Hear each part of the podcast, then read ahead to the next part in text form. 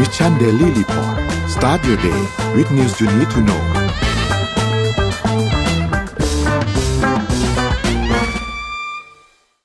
สวัสดีครับยินดีต้อนรับเข้าสู่ Mission Daily Report ประจำวันที่ 25 พฤษภาคม 2566 นะครับ วันนี้คุณอยู่กับเรา2คนตอน7โมงถึง8โมงเช้า สวัสดีพี่เอ็มครับ สวัสดีค่ะนนท์สวัสดีค่ะ คุณผู้ฟังทุกท่าน ครับสวัสดีทุกๆคนด้วยนะครับ วันนี้วันพฤหัสนะครับ เดี๋ยวเราไปอัปเดตเรื่องราวต่างๆกันนะครับ รวมถึงข้อมูลเกี่ยวกับ Mission to the Moon Forum ในวันพรุ่งนี้ด้วย เอ้ย ในวันเสาร์นี้ด้วยนะครับ แล้วก็อีกเรื่องหนึ่งก็คือวันพรุ่งนี้วันศุกร์เนี่ย เราจะหยุด MDR หนึ่งวันนะครับ เพราะว่าทีมงานเนี่ยจะต้องไปเตรียมงานกันสำหรับงานที่จะจัดที่สามย่านมิตรทาวในวันเสาร์นี้นะครับ เอาละเดี๋ยวนนท์พาไปอัปเดตตัวเลขกันก่อนครับ ไปดูตัวเลขครับ เริ่มต้นกันที่เซตบ้านเราครับ 1,536.51 นะครับ บวกมา 0.11%ครับ ถัดมาครับหุ้นต่างประเทศครับ ดาวโจนส์ครับติดติดลบ 0.54%นะครับ NASDAQ ครับ ติดลบ 0.61%ครับ NYSE ครับติดลบ 0.69%นะครับฟุตซี่100 ครับ ติดลบ 2.02%นะครับ แล้วก็ห่างเสงครับ ติดลบ 1.62%ก็แดงทั้งกระดานเลยนะครับ ถัดมาครับ ราคาน้ำมันดิบครับบวกขึ้นมานะครับทั้งคู่บวกขึ้นมาประมาณ 1.7 นะครับมีบางตัวแตกเกือบเกือบ1.8 นะครับ WTI อยู่ที่ 74.21 นะครับ แล้วก็ Brent อยู่ที่ 78.13 นะครับ ถัดมาครับ ราคาทองคำครับอยู่ที่ 1,969.62 ครับ ติดลบ 0.28%นะครับ คริปโตครับบิตคอยครับอยู่ที่ 26,000นะครับติดลบมา 3.5%เลยนะครับอีเทเรียมครับติดลบ 3.4%ครับอยู่ที่ 1,780นะครับ Binance ครับอยู่ที่ 305ครับติดลบ 2.5%นะครับแล้วก็ Solana นะครับอยู่ที่ 19.06 ติดลบมา 4%จะมีก็บิตคับคอยครับที่บวก 2.7%นะครับอยู่ที่ 1.57นะครับนี่เป็นอัปเดตตัวเลขทั้งหมดครับพี่เอ็มพี่เอ็มพาไปดู Morning Talk หน่อยครับ Morning Talk วันนี้นะคะ จะเกี่ยวข้องกับการ Mission to the Moon Forum ค่ะ อ้าวเดี๋ยวนะคะ ขออภัยอ้าวอันนี้คือแจกของไม่ใช่ Morning Talk เกือบเกือบเกือบเฉลยละโอเคอ่าครับ Morning Talk Morning Talk ของเรานะคะ วันนี้คือปัญหาค่าแรงไทยเท่าไหร่คือเหมาะสมค่ะ อันนี้เอ่อคุยกันมาเลยนะคะ เพราะว่าจริงๆแล้วกำลังจะจัดรัฐบาลใหม่เนาะแล้วก็คือรัฐบาลใหม่เนี่ย ก็มีสองพักด้วยกัน ซึ่งจริงพูดถึงเรื่องค่าแรงราคาไม่เท่ากัน แล้วก็มี timeframe timeline ที่ไม่เท่ากันด้วย ก็อยากจะรู้ค่ะว่าแต่ละท่านในมุมมองของไม่ว่าจะเป็นพนักงานเอง หรือว่าเจ้าของกิจการ คิดว่าค่าแรงไทยเท่าไหร่ถึงเหมาะสมคะคุยกันมาเยอะ ๆนะคะคอมเมนต์กันมาหน่อยแล้วเดี๋ยวตอนท้ายรายการเราจะมาอ่านคอมเมนต์กันค่ะ ได้ครับ เอาละไปเริ่มต้นกันที่เรื่องไหนดีครับพี่เอ็มพี่เอ็มก่อนนะได้ค่ะ ไปโอเคครับเริ่มต้นที่เรื่องของ กระเป๋าเดินทางกันสักนิดนึงค่ะพอดีเอ็มเพิ่งไปอุบลกลับมานะคะ แล้วก็นึกถึงว่าเวลาที่คนเดินทางกันเยอะๆก็จะใช้กระเป๋าเดินทางและหลายคนเนี่ยใช้กระเป๋าเดินทางไฟฟ้า กระเป๋าเดินทางไฟฟ้าแบบที่ลิซ่านั่งนั่งเล่นอะ เคยเห็นไหมครับคือบอกว่ามีที่คอนเสิร์ตลิซ่าแบบนั่งเล่นหลายรอบมากนะคะ มันใช้แบตเตอรี่ค่ะ แล้วมันก็เลยเป็นสาเหตุที่ทำให้กระเป๋าเดินทางไฟฟ้าเนี่ย เป็นสิ่งต้องห้ามของบางสายการบินด้วย กระเป๋าเดินทางไฟฟ้าอัจฉริยะหรือว่า smart baggage นี่ยกำลังได้รับความนิยมจากนักเดินทางนักท่องเที่ยวเป็นอย่างมากนะคะ เพราะว่ามันเดินตามเราค่ะนนเคยเห็นใช่ไหมที่บอกว่าเดินตามเหมือนมีเซ็นเซอร์ค่ะ เดินตามเราได้เลย มันก็ลดความเมื่อยล้าจากการลากกระเป๋าหนักๆที่หอบหิ้วสัมภาระหลายชิ้น โดยเฉพาะเวลาที่เดินทางในสนามบินที่มันไกลๆอะค่ะ กระเป๋าเนี่ยได้รับความนิยม ในกลุ่มนักเดินทางเป็นอย่างมากเลยว่า แต่ว่าบางสายการบินเนี่ยเขาออกมาประกาศว่ากระเป๋าเดินทางอัจฉริยะ บางรุ่นไม่สามารถนำขึ้นเครื่องได้นะคะ คืออย่างที่เราทราบกันดีว่าหลายอย่างไม่สามารถนำขึ้นเครื่องได้อยู่แล้ว ไม่ว่าจะเป็นวัตถุไวไฟวัตถุระเบิดทุกชนิด น้ำมันไฟแช็กเชื้อเพลิงแข็ง เพราะว่ามันจะเป็นสาเหตุของระเบิดและเพลิงไหม้ใช่ไหมคะแต่ว่านอกจากนั้นสารอันตราย สารกำจัดแมลงสารหนูอะไรเงี้ยก็นำห้ามนำขึ้นเครื่อง แต่สิ่งที่ดูไม่ค่อยชัดเจนขนาดนั้นอย่างเช่น ยานพาหนะขนาดเล็กส่วนบุคคลโดรนอะไรอย่างเงี้ยค่ะ สกูตเตอร์ไฟฟ้า ก็ห้ามนำขึ้น เพราะว่ามีแบตเตอรี่ลิเธียม และแบตเตอรี่ power bank ที่มีความจุไฟฟ้าเกิน 32,000 มิลลิแอมแปร์เนี่ย ก็สามารถนำขึ้นเครื่องได้ไม่เกินคนละสองชิ้นแล้วคือหมายถึงว่าถ้า carry on ทุกครั้งเลยอะเอ็มจะโดน เขาเอา power bank ไปดูว่าตกลงมันเท่าไหร่กันแน่อ่าเหมืมัอนนกันใหญ่ขนาดไหนเออถ้ามันใหญ่มากก็คือขึ้นไม่ได้นะคะ กระเป๋าเดินทางไฟฟ้าบางรุ่นที่มีแบตเตอรี่ลิเธียมไอออนที่ถอดออกไม่ได้อะค่ะ ก็เลยขึ้นเครื่องไม่ได้ แบตเตอรี่ลิเธียมไอออนเนี่ยมันเป็นแบตเตอรี่คุณภาพสูงมีพลังงานไฟฟ้าอยู่ในระดับสูง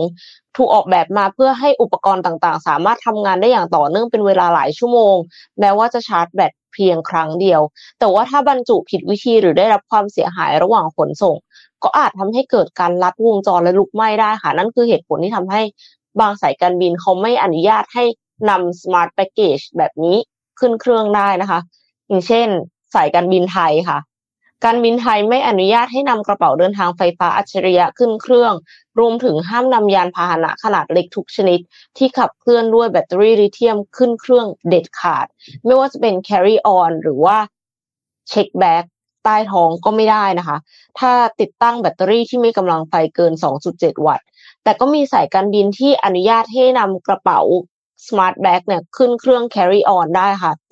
แต่ผู้โดยสารต้องนำแบตออกจากกระเป๋าก่อนขึ้นเครื่องนะคือแยกกันอะไม่ใช่ว่ากระเป๋ากับแบตเสียบกันไว้ได้เลย ก็คือ American Airlines Delta Airlines แล้วก็ Alaska Airlines ค่ะ ใครที่วางแผนจะไปเที่ยวไหน แล้วมี smart bag อยู่ ก็ต้องเช็คก่อนนะคะ ว่าสามารถที่จะนำขึ้นเครื่องได้หรือเปล่า หรือไม่ใช่ว่าสุดท้ายแล้วต้องไปซื้อกระเป๋าเอาหน้างาน แล้วก็ฝากกระเป๋าไว้ที่สนามบินนี่ไม่สนุกแน่เลยค่ะ ครับ เออจริงจริงจริงแต่ก็เห็นก็เห็นบ้างนะพี่เอ็มแต่ว่านนท์อะ รู้สึกนนท์มีปัญหาเรื่องแบบว่า เรื่องแบบว่าความความกังวลเกี่ยวกับแบบเวลาเราไปเที่ยวแล้วเราจะกังวลว่าแบบ เดี๋ยวจะโดนขโมยของ เดี๋ยวจะโดนล้วงกระเป๋า เดี๋ยวจะนู่นจะนี่อะไรเงี้ยแล้วพอเป็นอันเนี้ยด้วยความที่มันเดินตามเราเนาะเราก็จะมีความระแวงนนว่านนระแวงแน่นอนอะต้องต้องหันไปดูตลอดว่า ยังอยู่ยังเนี่ยตามอยู่ไหมไปตามคนอื่นแล้วหรือเปล่าอืม ยังยังยังมาอยู่นะอ๋อโอเคโอเคยังมาอยู่ยังมาโน้ตเรามีปัญหานี้แน่นอน เพราะว่าขนาดไปเที่ยวแบบในในประเทศที่แบบดูจะค่อนข้างปลอดภัยเนาะอย่างญี่ปุ่น ญี่ปุ่นก็ดูค่อนข้างปลอดภัยใช่ไหมครับ ยังระแวงเลย ยังแบบว่าอืมขนาดกระเป๋าสะพายอะสะพายที่แบบว่า cross body ที่มันติดตัวเลยนะเป๋าใบแค่สะเนี้ยพายใบสะพายข้างหลังหรือข้างหน้า ข้างหน้าข้างหน้า ใบเท่าแบบแผ่นรองเมาส์อะอันเนี้ยใบเท่าใบอ๋แค่อเนี้ยก็ยังต้องก็ก็ยังต้องสะพายไว้ข้างหน้า สะพายข้างหลังไม่ได้เลย แม้ว่าจะไม่มีคนเดินตามก็จะไม่สะพายข้างหลังเพราะว่าแบบมีปัญหาว่าแบบเฮ้ยเดี๋ยวจะโดนล้วงกระเป๋านู่นนี่อะไรอย่างเงี้ยแล้วบางทีเราเอาโทรศัพท์ใส่ไว้ในกระเป๋า cross body อะแล้วแล้วพอแบบว่านั่งรถไฟฟ้าไปสักพักแล้วเราจับกระเป๋ากางเกงแล้วแบบเฮ้ยโทรศัพท์หาย แต่จริงๆเราใส่ไว้ในกระเป๋าคาดอกนะก็จะแบบโอเคกังวลละหนึ่งกังวลละก็เลยแบบโลกโลกโลกโลกละอันนี้ก็เป็นแบบปัญหาเรื่องของนั่นแหละความกังวลต่างถ้างั้แต่นน่าคสงนใจนนท์คงไม่ไม่ได้รับผลกระทบนี้ จริงครับ ก็ก็นั่นแหละครับ แต่ว่าแต่ว่าเท่นะคือลองคิดภาพว่าถ้าเราต้องเดินไปเก็บไกลๆอย่างเงี้ยแล้วเราสามารถนั่งบนรถกระเป๋าอืได้มนั่งบนกระเป๋าได้ แล้วเราก็ปล่อยตัวเองไหลไหลไหลไปเรื่อยๆเพราะมันสปีดมันก็ช้าๆอยู่แล้วใช่ไหมครับมันก็ไม่มีปัญหาใช่ค่ะแต่ว่าอย่างน้อยก็ไม่ต้องเดินอะอะไม่ต้องเดินไม่ต้องลากกระเป๋าไม่ต้องอะไรด้วยก็สบายสบายดีเหมือนกันนั่นแหละครับ โอเค น่าสนใจครับนนท์พาไปดูข่าว ถัดไปครับพาไปดูที่รัสเซียกับจีนกันบ้างครับ เมื่อวานนี้เนี่ยมีข่าวใหญ่อันหนึ่งที่น่าสนใจครับเป็นการทำข้อตกลงแล้วก็ลงนามเป็นที่เรียบร้อยระหว่างรัสเซียแล้วก็จีนนะครับ เกี่ยวกับข้อตกลงระดับทวิภาคีฉบับใหม่นะครับ คือประเด็นอันนี้เนี่ยต้องบอกว่าเริ่มต้นจากทางด้านของคุณมิคาอิลมิชุส ตินนะครับถ้าอ่านชื่อผิดขออภัยนะครับ คนนี้เป็นนายกรัฐมนตรีของรัสเซียนะครับด้านด้านซ้ายที่ผูกเนคไทสีฟ้าเนี่ยนะครับ ก็มีการเดินทางไปที่กรุงปักกิ่งนะครับ เพื่อไปพูดคุยกันแล้วก็กระชับความสัมพันธ์กับชาติมหามิตรอย่างจีนนะครับ ซึ่งต้องบอกว่าในช่วงเวลาตอนนี้เนี่ยก่อนหน้านี้เมื่อสักสัปดาห์ที่ผ่านมาเนี่ยนะครับ เราจะเห็นข่าวการประชุม G7 ใช่ไหมครับ G7 เนี่ยนะครับที่จัดขึ้นที่ค่ะญี่ปุ่นนะครับแล้วก็มีหลายชาติเลยที่เข้าร่วมด้วยรวมถึงทางด้านวลาดิเมียร์เซเลนสกี้ด้วยที่เป็นประธานาธิบดีของยูเครนนะครับแล้วก็ a เจนดาสำคัญที่เขาได้มีการประชุมในเรื่องนี้เนี่ยก็มีประเด็นเรื่องของสงครามของรัสเซียกับเอ่อยูเครนด้วย และรวมถึงประเด็นเกี่ยวกับเรื่องของจีนด้วยเช่นเดียวกันนะครับแต่ว่าเรื่องนี้ที่มีการลงนามในข้อตกลงฉบับนี้ระหว่างจีนกับรัสเซียเนี่ยนะครับก็เกิดขึ้นในช่วงเวลาที่ ใกล้เคียงกันกับที่ต้องบอกว่าตะวันตกเนี่ยกำลังวิพากษ์วิจารณ์ แล้วก็มีการคว่ำบาตรรัสเซียเพิ่มเติมในประเด็นของการก่อสงครามยูเครนนะครับ คือในในเรื่องนี้เนี่ยนะค่อนข้างค่อนข้างน่าสนใจครับ เพราะว่าตัวบันทึกที่มีการลงนามร่วมกันเนี่ยนะครับ มีข้อตกลงเกี่ยวกับเรื่องของการกระชับความร่วมมือเกี่ยวกับด้านบริการการลงทุน การส่งออกสินค้าเกษตรไปยังจีน แล้วก็ความร่วมมือเกี่ยวกับเรื่องของด้านกีฬาด้วยนะครับ ทางด้านของหลี่เฉียงครับ นายกรัฐมนตรีของจีนนะครับก็ที่ที่อยู่ทางด้านขวาเนี่ยนะครับ ก็แน่นอนครับมีการพูดคุยนะครับ แล้วก็มีการแถลงบอกว่าจีนยินดีที่จะประสานความร่วมมือกับรัสเซียในการดำเนินการตามความร่วมมือระหว่าง 2 ประเทศ และส่งเสริมความร่วมมือเชิงปฏิบัติในด้านต่างๆ ให้ยกระดับในจุดที่ดีขึ้นไปมากกว่าเดิมนะครับ ก็อย่างที่บอกครับว่าภาพนี้หรือว่าทริปนี้การเดินทางของนายกรัสเซียไปพบที่กรุงปักกิ่งเนี่ยเกิดขึ้นหลังจากที่ประชุม G7 เสร็จ เมื่อช่วงสัปดาห์ที่ผ่านมาเท่านั้นเองนะครับแล้วก็มีประเด็นที่พูดถึงเกี่ยวข้องกัน ทั้งสงครามยูเครนอาวุธนิวเคลียร์อำนาจทางเศรษฐกิจของจีนนะครับ ซึ่งอันนี้ก็เป็นประเด็นหนึ่งที่ค่อนข้างน่าสนใจ เพราะว่าถ้าเราย้อนกลับไปมากกว่านี้ครับในช่วงต้นปีที่ผ่านมา เอาปลายไตรมาสที่1ครับคือเดือนมีนาคม ตอนเดือนมีนาคมเนี่ยสีจิ้นผิงเนี่ยมีการเดินทางมาที่เอ่อรัสเซีย นะครับเดินทางมาด้วยตัวเองด้วยนะครับแล้วก็ได้มีการเข้าไปพบกับวลาดิเมียร์ปูตินด้วยนะครับซึ่งสีจิ้นผิงเองก็มีการใช้คำพูดนะครับว่าระหว่างเขากับปูตินเนี่ย ก็ใช้คำว่าเหมือนเป็นแบบ best friend เป็นเพื่อนรักกันนะครับ เพราะฉะนั้นในช่วงที่เกิดสงครามที่ในช่วงที่ผ่านมาเนี่ยนะครับ ทั้งสองประเทศก็มีการประกาศในเรื่องของการเป็นพันธมิตรการการช่วยเหลือเกื้อกูลกันต่างๆนะครับ แล้วจีนเองก็ยืนการมาตลอดว่าประเทศของตนเนี่ยไม่เคยสนับสนุนรัสเซียในการเปิดฉากปฏิบัติการกองทหารหรือว่าปฏิบัติการพิเศษต่างๆ ในยูเครนนะครับ นี่ก็เป็นอีกอันหนึ่งที่ต้องบอกว่าต้องติดตามกันดูครับ เพราะว่า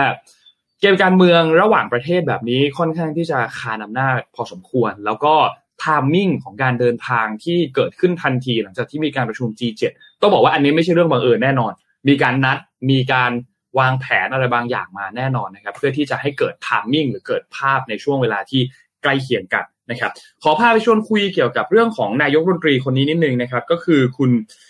มิชูสตินเนี่ยนะครับ คือเดิมทีเนี่ยเป็นเจ้าหน้าที่ระดับสูงของรัสเซียนะครับ ซึ่งต้องบอกว่า ในในตำแหน่งนายกรัฐมนตรีเนี่ยนะครับ ก็ต้องบอกว่าเขาเนี่ย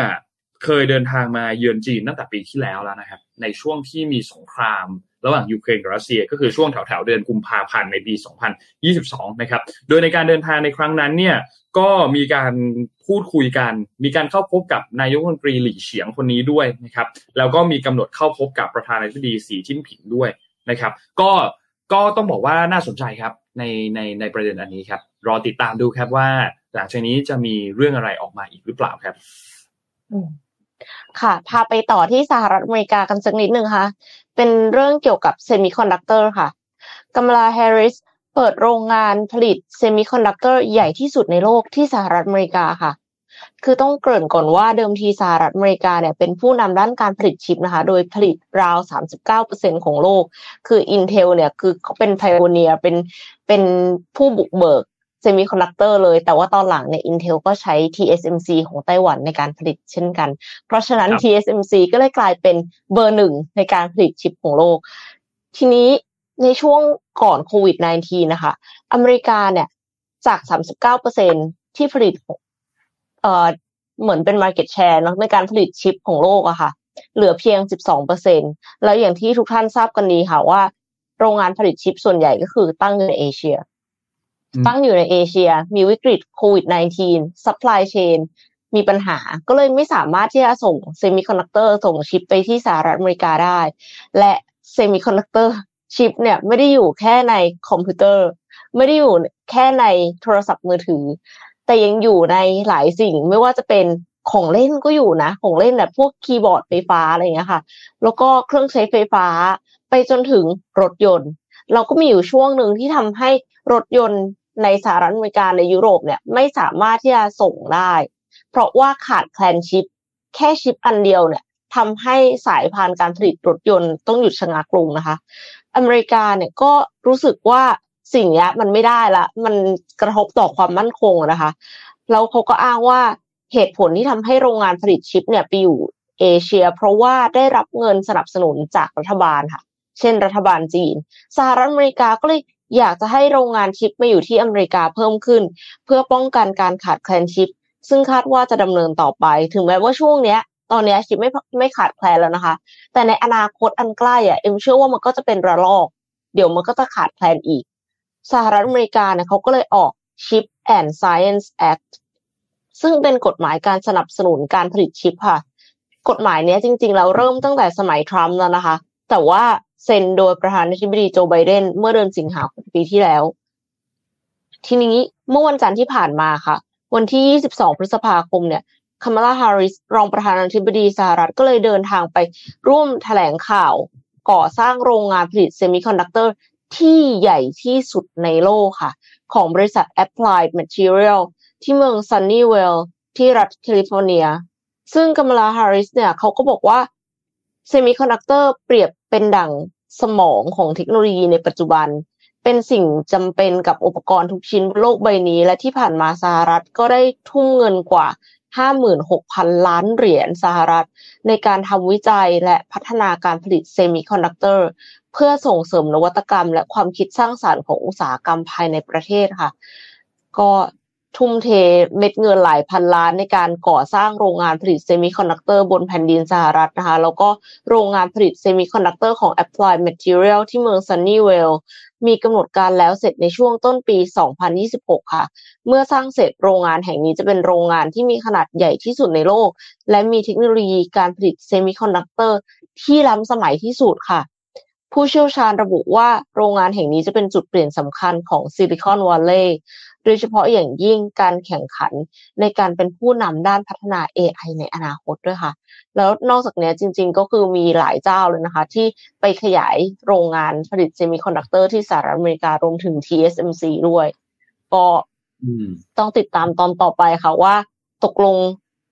สหรัฐเนี่ยจะสามารถดึงเซมิคอนดักเตอร์กลับไปได้หรือไม่ เพราะตอนก่อนหน้านี้ความตึงเครียดระหว่างจีนกับไต้หวัน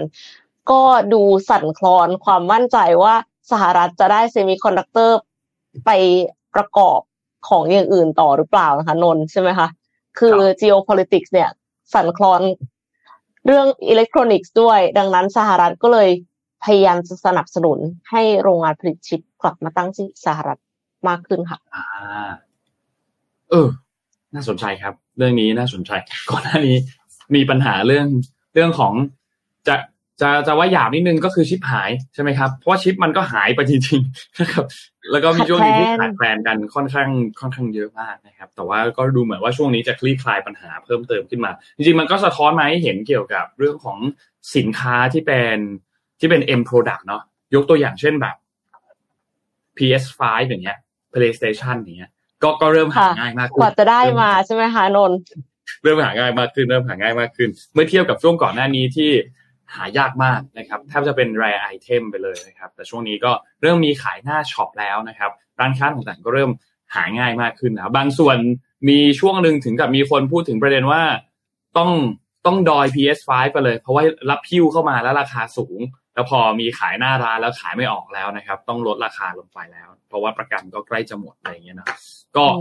ก็ก็ดีครับ แก้ไขปัญหากันไปนะครับนมพาไปดูต่อที่เรื่องถัดไปพาไปที่เกาหลีใต้ครับ เกาหลีใต้เนี่ยมีประเด็นอันหนึ่งที่น่าสนใจครับ แล้วจริงๆต้องบอกว่ามีอีกข่าวหนึ่งที่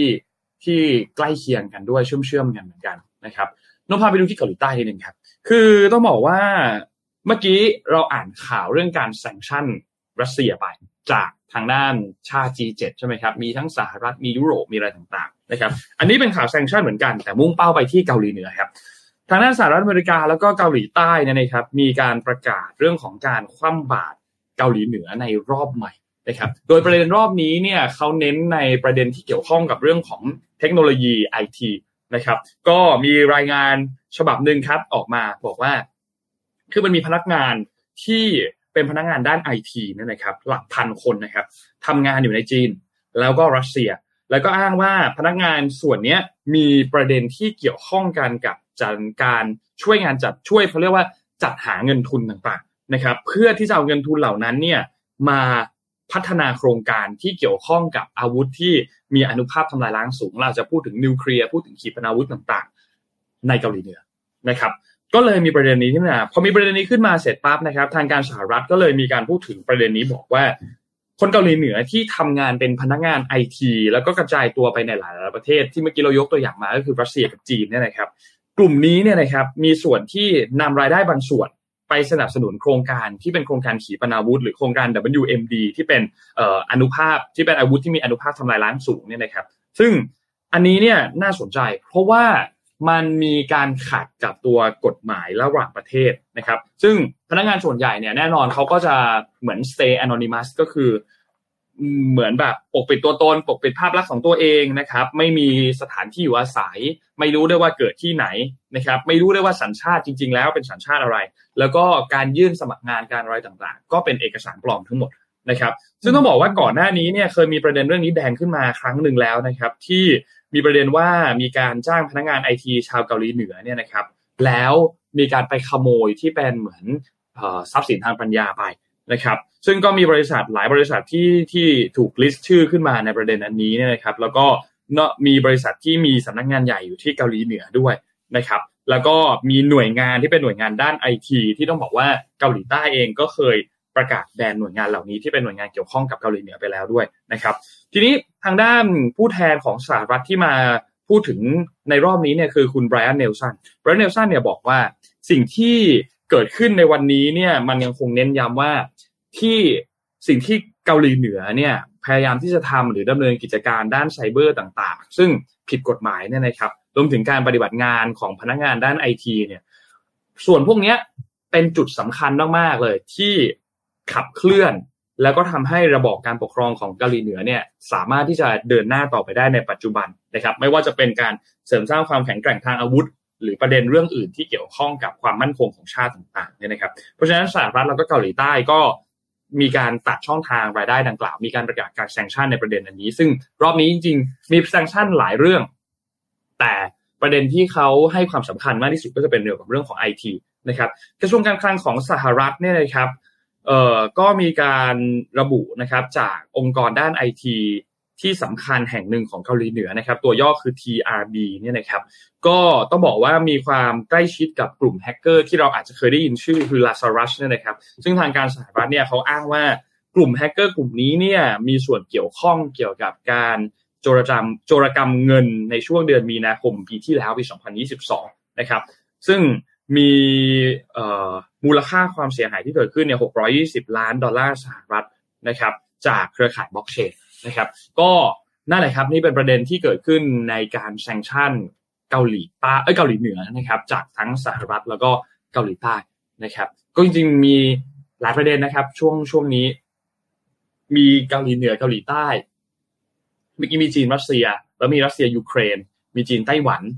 แล้วก็ ยังมีประเด็นระหว่างสหรัฐกับจีนด้วย แล้วก็สหรัฐกับยูเครนสหภาพยุโรปกับรัสเซียเยอะมากครับทำไมมันคุกกรุ่นกันขนาดนี้นะคะเนี่ย จริงครับจริงครับมันมีหลายคู่มากเลยนะคะ หลายคู่มากครับ ประมาณนี้ครับสำหรับข่าวของเกาหลีใต้เกาหลีเหนือแล้วก็สหรัฐครับ ค่ะ เออเอ็มพาไปที่เหมือน จะเรียกว่ามวยอีกคู่หนึ่งแล้วกันนะคะ แต่ว่าไม่ใช่ระหว่างประเทศค่ะ เป็นระหว่างพนักงานกับบริษัทค่ะนนคือตอนเนี้ยบริษัทเทคมันออกมาเลย์ออฟคนเยอะมากๆเลย แต่ว่าบริษัทที่คือพนักงานที่ยังอยู่อะเขาก็ไม่ได้พอใจนะกับงานที่เขาทำค่ะ เพราะว่าหลายคนคือ work remotely ในช่วงโควิด -19 ใช่ไหมคะแต่ว่าตอนเนี้ย ใครที่ยังทำงานอยู่ อีลอนมัสก์เขาก็ออกมาย้ำเตือนอีกครั้งหนึ่งนะว่าจะให้ว่าจะให้กลับเข้าทำงานในออฟฟิศร้อยเปอร์เซ็นต์อเมซอนก็เช่นกันค่ะ amazon.com เนี่ยเขาก็อยากจะให้เข้าออฟฟิศแล้วพนักงานก็เตรียม walk out ประท้วงนโยบายเข้าออฟฟิศสำนักข่าวนิวยอร์กโพสต์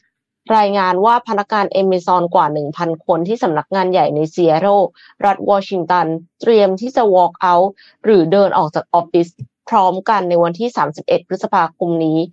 ถือเป็นการต่อต้านนโยบายกลับเข้ามาทำงานที่สำนักงาน Return to Office Mandate การเดินจากออฟฟิศมีการแจ้งพนักงานทุกคนผ่าน Slack และอีเมล โดยพนักงานรายหนึ่งกล่าวกับสำนักข่าว Seattle Times ว่าเราต้องการจะแสดงให้เห็นว่าผู้บริหารกำลังนำพาพวกเราไปในทิศทางที่ผิด และในฐานะลูกจ้างเราต้องการจะส่งเสียงไปถึงพวกเขา ถึงสิ่งที่เราต้องการ พนักงาน Amazon หลายรายเนี่ยเขาต้องการอะไร เขาไม่พอใจต่อนโยบายการกลับเข้าทำงานออฟฟิศแบบร้อยเปอร์เซ็นซึ่งมีผลเมื่อวันที่หนึ่งพฤษภาคมที่ผ่านมาค่ะ และประกาศจะรวมตัวกันเดินออกจากออฟฟิศในสัปดาห์หน้า โดยมีพนักงานเอเมซอนในสำนักงานแห่งอื่น ร่วมเดินออกจากออฟฟิศด้วยตามเวลาท้องถิ่น องค์กรพนักงานคือน่าจะเป็นประมาณสหภาพของ Amazon นะคะ ชื่อว่า Amazon Employees for Climate Justice ระบุว่าการเดินออกจากออฟฟิศในวันที่ 31 พฤษภาคมนี้จะเป็นการแสดงออกถึงการที่บริษัท ล้มเหลวที่จะดำเนินธุรกิจที่เป็นมิตรต่อสิ่งแวดล้อม โดยระบุว่า Amazon เนี่ยเป็นองค์กรที่ greenwashing ค่ะ greenwashing เนี่ยก็คือบริษัทกล่าวอ้างว่าดำเนินการด้วยความยั่งยืนและเป็นมิตรต่อสิ่งแวดล้อม แต่ในความเป็นจริงแล้วไม่ได้ทำแบบนั้นเลย คือทำให้เห็นในภาพข้างหน้า แต่ว่าเบื้องหลังจริง ๆ แล้ว ไม่ได้รักสิ่งแวดล้อมขนาดนั้นค่ะโฆษกของ Amazon เนี่ยเขาก็ออกมาระบุว่าบริษัทเคารพการแสดงออกของพนักงานในทุกรูปแบบ และจะดำเนินการอธิบายเพื่อเสริมสร้างความเข้าใจระหว่างบริษัทและพนักงานต่อไป ก่อนหน้านี้ค่ะ เมื่อเดือนกุมภาพันธ์ Amazon ก็ประกาศให้พนักงานทำงานแบบไฮบริดโดยเข้ามาที่ออฟฟิศสามวันต่อสัปดาห์ แต่ก็มีกระแสไม่พอใจจากพนักงานออกมาทันที ซึ่งในเดือนมีนาคมก็มีพนักงานกว่าสามหมื่นคน ร่วมลงชื่อ ให้มีการปรับนโยบายนะคะ เนื่องจากพนักงานส่วนใหญ่รู้สึกว่าการทำงานจากที่บ้านทำให้เขามี productivity มากกว่าการกลับเข้ามาทำงานในออฟฟิศค่ะอันนี้ก็ไม่แน่ใจเหมือนกันว่าถ้าสมมุตินะ พูด โยงกลับไปถึง Morning Talk ของเราเนี่ยคือมันขึ้นอยู่กับค่าแรงด้วยไหม ซึ่งโอเค ถ้าพนักงาน Amazon ที่สำนักงานใหญ่ที่เซียโตเนี่ย ค่าแรงเขาสูงอยู่ละ แต่เพียงแค่ว่ามันเกี่ยวไหมกับการที่ต้องมีค่าใช้จ่ายในการมาพักใกล้ๆออฟฟิศ คือเข้าใจว่าอย่างเซียโตอะ ค่าที่พักก็อาจจะไม่ถูก ตอนที่เขาไม่ได้ไม่ได้จำเป็นต้องเข้าออฟฟิศเขา work remotely เขาก็อาจจะไปอยู่ในรัฐที่มันถูกหรือเปล่า ก็คือมีค่าใช้จ่ายเรื่องค่าที่พัก และมีค่าใช้จ่ายเรื่องค่าเดินทางอีกอย่างหนึ่งที่ทำให้พนักงานรู้สึกว่า เอ๊ะ ฉัน work remotely ฉันเก็บเงินได้มากกว่า คือนอกจาก productivity ที่เขากล่าวถึงแล้วค่ะ ถ้าสมมติสมมตินะ ขึ้นค่าแรงให้สำหรับคนที่กลับเข้าออฟฟิศจะมีคนกลับเข้าออฟฟิศเพิ่มขึ้นโดยที่ประท้วงน้อยลงไหมนะ อืมน่าเป็นห่วงอยู่ครับ เรื่องนี้ จริงๆ พูดกันมาตั้งแต่หลังจาก post covid เนาะพี่เอ็มหลังจากที่ค่ะที่คน work from home กันไปเป็นระยะเวลานานมากเราก็ค้นพบว่า เออมันก็ทำได้นี่หว่า แล้วในบางมุมมันก็ดีกว่าไปทำงานที่ออฟฟิศพอถึงเวลาที่ต้องกลับไปทำงานที่ออฟฟิศจริง ๆ มันก็ยากยากพอสมควรเหมือนกัน เพราะว่าคนก็ค่อนข้างปรับตัวกันไปพอสมควรแล้วเหมือนกัน แล้วก็ค้นพบว่าโนว่ามีบางส่วน โดยเฉพาะอย่างยิ่งในประเทศไทย ที่คนพบว่า ได้เวลากลับคืนมาเยอะมาก เพราะว่าไม่ต้องเดินทาง บางคนเดินได้ทางไปได้สองชั่วโมง เดินทางกลับสองชั่วโมงใช่บางคนเผื่อๆได้เป็นได้สามชั่วโมงสี่ชั่วโมงนะครับ ต่อวันนะ ที่ที่เอาแค่เรื่องเดินทางนะอยู่บนถนนอย่างเดียวเนยนะครับ ก็สี่ชั่วโมงนั้นเอาไปทำอะไรก็ ถ้าไปดูหนังโรงก็ดูหนังได้เรื่องหนึ่งกินข้าวได้อีกมื้อหนึ่งอะเนอะว่ามันก็อืมเขาเขาก็ ก็ก็ก็ได้เวลากลับมาค่อนข้างค่อนข้างเยอะเหมือนกันแล้วก็ต้นทุนอะไรบางอย่างมันก็หายไปด้วยแบบที่ที่คอมเมนต์เรื่องเนี้ยเรื่องบอกว่าต้นทุนการเดินทางที่เป็นเงินก็ยังมีความเหนื่อยล้า แล้วก็มีความเสียเวลาจากการเดินทางด้วย คือคือนั่นแหละครับ มันมีหลายเรื่องเนาะก็รอติดตามกันไปนำพาไปดู อันนี้ก็เป็นสงครามเหมือนกันครับ แต่เป็นสงครามที่อาจจะเป็นระหว่าง user กับบริษัทก็คือ Netflix จะบอกว่าเป็นสงครามก็คงไม่ไม่ไม่ซะทีเดียวเนาะพี่เอ็มเพราะว่า เรื่องนี้ก็พูดกันมาสักพักหนึ่งแล้วเกี่ยวกับการ จริง ๆ เขาก็ไม่ให้ทำอยู่แล้วไง แต่เราเราก็ยังใช่ใช่ยืนยันจะทำเลยใช่เป็นการแชร์รหัสนะคือเรื่องนี้น่าสนใจ เพราะว่าล่าสุด Netflix เนี่ยจริงๆเป็นข่าวมาตั้งแต่จริงๆปีที่แล้วก็เคยมีข่าว แล้วก็ช่วงต้นปีหนาหูหน่อยเกี่ยวกับเรื่องของการจัดการการแชร์บัญชีตัว Netflix เนี่ยนะครับซึ่งนับต้นเริ่มต้นตั้งแต่เนี่ยวันนี้เป็นต้นไปเนี่ยนะครับ Netflix เขาก็จะมีการ ส่งข้อมูลอาจจะเป็นทางอีเมลนะครับ มาหาผู้ใช้ที่อยู่ในประเทศไทยนะครับว่าอะใครก็ตามที่แชร์รหัส Netflix กัน แล้วไม่ได้อยู่บ้านเดียวกันพูดง่ายๆไม่ได้อยู่บ้านเดียวกัน ต้องจ่ายเพิ่ม คนละ99บาท คือปกติแล้วเนี่ย คนละหมายถึงคนละว่า แชร์แชร์แชร์มัน Family ปกติได้ได้กี่คนนะคะนนท์รู้สึกว่าจะสี่นะครับ ถ้าจำไม่ผิดนะ คือมันก็จะเวลาเราเข้า Netflix เนี่ย มันก็จะมีเหมือนเป็น account ของแต่ละคนเนาะ เพราะแต่ละคนก็จะดูหนังไม่เหมือนกัน ดูแต่ละประเภทไม่เหมือนกัน มันก็จะ save ไว้ให้ว่า อะคุณดูเรื่องนี้ถึงตรงไหนแล้วอะไรเงี้ย เราก็จะได้กดเข้าไปแล้วก็ดูต่อได้ใน account ของเราใช่ไหมครับ ซึ่งเอ่อในครอบครัวเนี่ยเขาก็จะแชร์รหัสกันอย่างของบ้านนนท์ก็จะแชร์กันหมดเลยครับ พ่อแม่ พ่อแม่ลูกน้าก็จะมีหลาย ๆ รหัสอยู่หลายๆแอคเคาท์อยู่ในอยู่ใน แอคเคาท์เดียวเนี่ยนะครับ ซึ่งเวลาที่ไปเที่ยวด้วยกันหรือว่าอยู่ในบ้านเหมือนกัน ทุกคนก็สามารถที่จะแชร์ได้ มันก็จะมีข้อกำหนดต่างๆ ว่าอาจสามารถดูพร้อมกันได้กี่คน ถ้าจะดูพร้อมกันได้มากกว่านี้ต้องจ่ายเพิ่ม หรือถ้าจะดูที่ความชัดแบบ 4K แบบ HD แบบ Full HD มันก็จะมี tier ของสมาชิกของมันใช่ไหมครับ ซึ่งสตรีมมิ่งทุกเจ้าเนี่ยเป็นแบบนี้หมดนะครับ ในปัจจุบันเนี่ยก็จะเห็นการแชร์รหัสกันค่อนข้างเยอะ สมมุติว่ามีแก๊งเพื่อนสี่คนห้าคนแชร์รหัสอันนี้กัน แล้วก็ต่างคนก็ต่างมี account ย่อยเป็นของตัวเองนั่นนะครับ แต่ว่าทุกคนอยู่คนละบ้านกัน ซึ่ง Netflix ไม่ไม่สนับสนุนเรื่องนี้นะครับแล้วเขาบอกว่ามันผิดวัตถุประสงค์ของ Netflix นะครับเขาก็เลยมีการออกมาตรการนี้ออกมานะครับ ถ้าหากว่ามีการใช้ Account ของ Netflix แล้วอยู่คนละบ้านกัน ไม่ได้อยู่ในครัวเรือนเดียวกันนี่นะครับ มีทางเลือกนะครับสองทาง ทางเลือกที่หนึ่งคือ แยกไปเลย คนที่อยู่บ้านหนึ่งกับคนที่อยู่อีกบ้านหนึ่งใช้คนละ Account ไปเลย ต่างคนต่างจ่ายค่า subscription ของตัวเอง อันนี้คือทางเลือกแรก ทางเลือกที่สองคือให้ Account เดิมเนี่ยแหละ แต่ว่าซื้อบริการที่เขาเรียกว่าเป็นสมาชิกเสริม คือจ่ายเพิ่ม 99 บาทต่อเดือนนะครับต่อซึ่งคนนี่นี่นี่เดี๋ยวกำลังจะอธิบายให้ฟังว่าว่าเป็นยังไงนะครับ คือแพ็กเกจที่สามารถซื้อสมาชิกเพิ่มได้เนี่ยนะครับ คือปกติแพ็กเกจมาตรฐาน 349 บาทต่อเดือนเนี่ย มีสมาชิกเพิ่มเสริมที่สมาชิกเสริมที่อยู่คนละบ้านกันได้เนี่ยหนึ่งคน ก็คือสมมุติว่านนอยู่บ้านนนแล้วมีเพื่อนอีกคนหนึ่งที่อยู่อีกบ้านหนึ่งจ่ายราคา 349 บาทเนี่ยสามารถที่จะมี Account เสริมคือมีอีกบ้านหนึ่งได้อีกหนึ่ง Account 349 บาท แต่ถ้าต้องการที่จะมีอีกคนหนึ่งเป็น Account เสริมขึ้นมาอีกอีกบ้านหนึ่งเป็นบ้านที่สามสมมติบ้าน A บ้าน B บ้าน C เป็นบ้านที่สามเนี่ยนะครับถ้าบ้านสามต้องจ่ายเพิ่มเป็น 419 บาท จะได้สมาชิกเสริมมาสองคนนะครับคำว่าสมาชิกเสริมในที่นี้คือคนที่ไม่ได้อยู่บ้านเดียวกันกับเจ้าของ Account หลักนะครับถึงจะสามารถที่จะทำได้ ซึ่งค่าสมาชิกเสริมก็อย่างที่บอกนี่แหละครับ มีค่าบริการอยู่ที่ 99 บาทต่อเดือนนะครับ ซึ่งคนที่จะจ่ายก็คือคนที่เป็นเจ้าของ Account หลักนั่นแหละนะครับ ทั้งค่าบริการรายเดือนเอง แล้วก็ค่าบริการสมาชิกเสริมนะครับ เพราะฉะนั้นก็อาจจะต้องปรับตัวกันนิดนึงสำหรับใครที่แชร์รหัสแล้วอยู่คนละบ้านกัน นะครับ ก็ก็ก็ต้องก็ต้องนั่นแหละครับ หรือว่ามีคอมเมนต์ท่านหนึ่งพูดถึงบอกว่าทางเลือกที่สามยกเลิก ก็ก็ได้เหมือนกันอืมก็ก็ก็ได้เหมือนกันยกเลิกแล้วไปดูเว็บเถื่อนอย่างนี้เหรอคะไม่ไม่ไม่ไม่ควรไปดูก็เปลี่ยนคือสเออสตรีมมิ่งมันเยอะอะพี่เอ็มตอนเนี้ยแล้วหลาย ๆ สตรีมมิ่งก็มีหนังหรือซีรีส์ที่มันแบบทับซ้อนกันอะคือ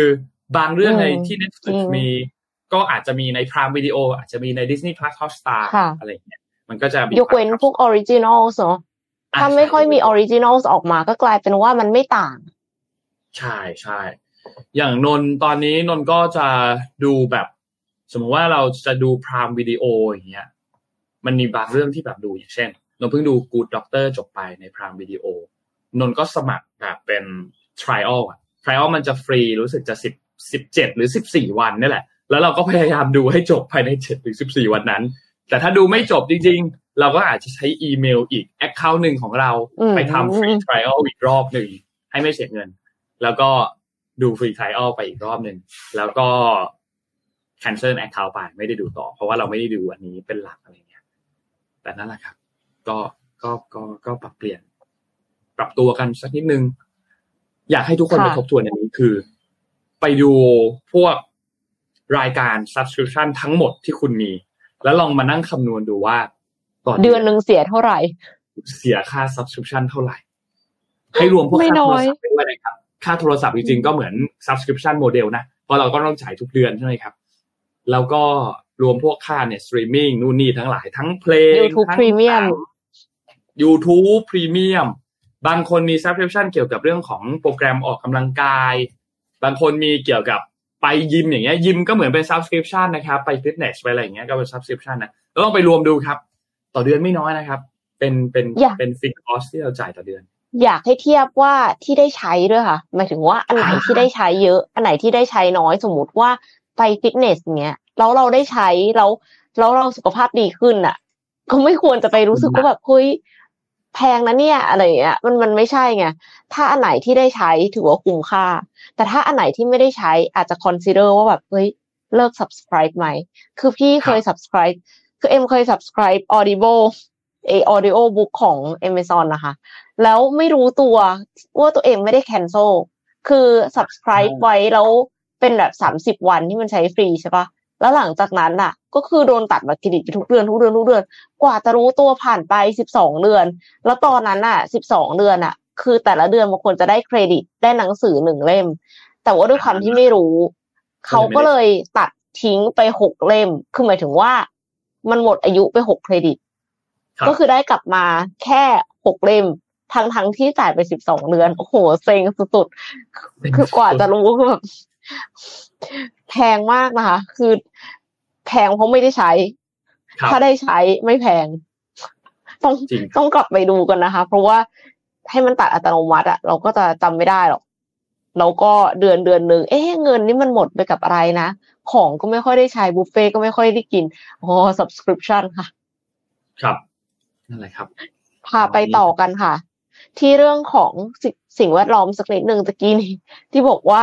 amazon.com เนี่ยเขา greenwashing เนอะแต่ว่าอันเนี้ยไม่ greenwash นะคะ เพราะว่ามันคือไบโอพลาสติกที่ทำมาจากเมล็ดอะโวคาโด ย่อยสลายเร็ว แล้วก็แข็งแรงกว่าพลาสติกทั่วไปของ BioFace ค่ะอะโวคาโดเนี่ยเป็นที่นิยมมากขึ้นทั่วโลก เพราะว่าก็สุขภาพดีเนาะแล้วรสชาติก็ดีด้วย ชาวเม็กซิโกบริโภคอะโวคาโดอยู่ที่ 8.1 กิโลกรัมต่อหัวนะคะ ต่อปีนะ เข้าใจว่า ยุโรปเนี่ยอยู่ที่ 1.33 กิโลกรัม และอเมริกาอยู่ที่ 3.8 กิโลกรัมต่อหัวค่ะ บริษัทท้องถิ่นในเม็กซิโกอย่าง Biofase จึงผุดไอเดียนำเมล็ดอะโวคาโดมาเปลี่ยนเป็นไบโอพลาสติก เพื่อลดขยะจากอะโวคาโดและขยะพลาสติกค่ะ สกอตต์มังกุยวิศวกรเคมีผู้ก่อตั้ง BioFace พบว่าวงจรการผลิต และบริโภคอะโวคาโด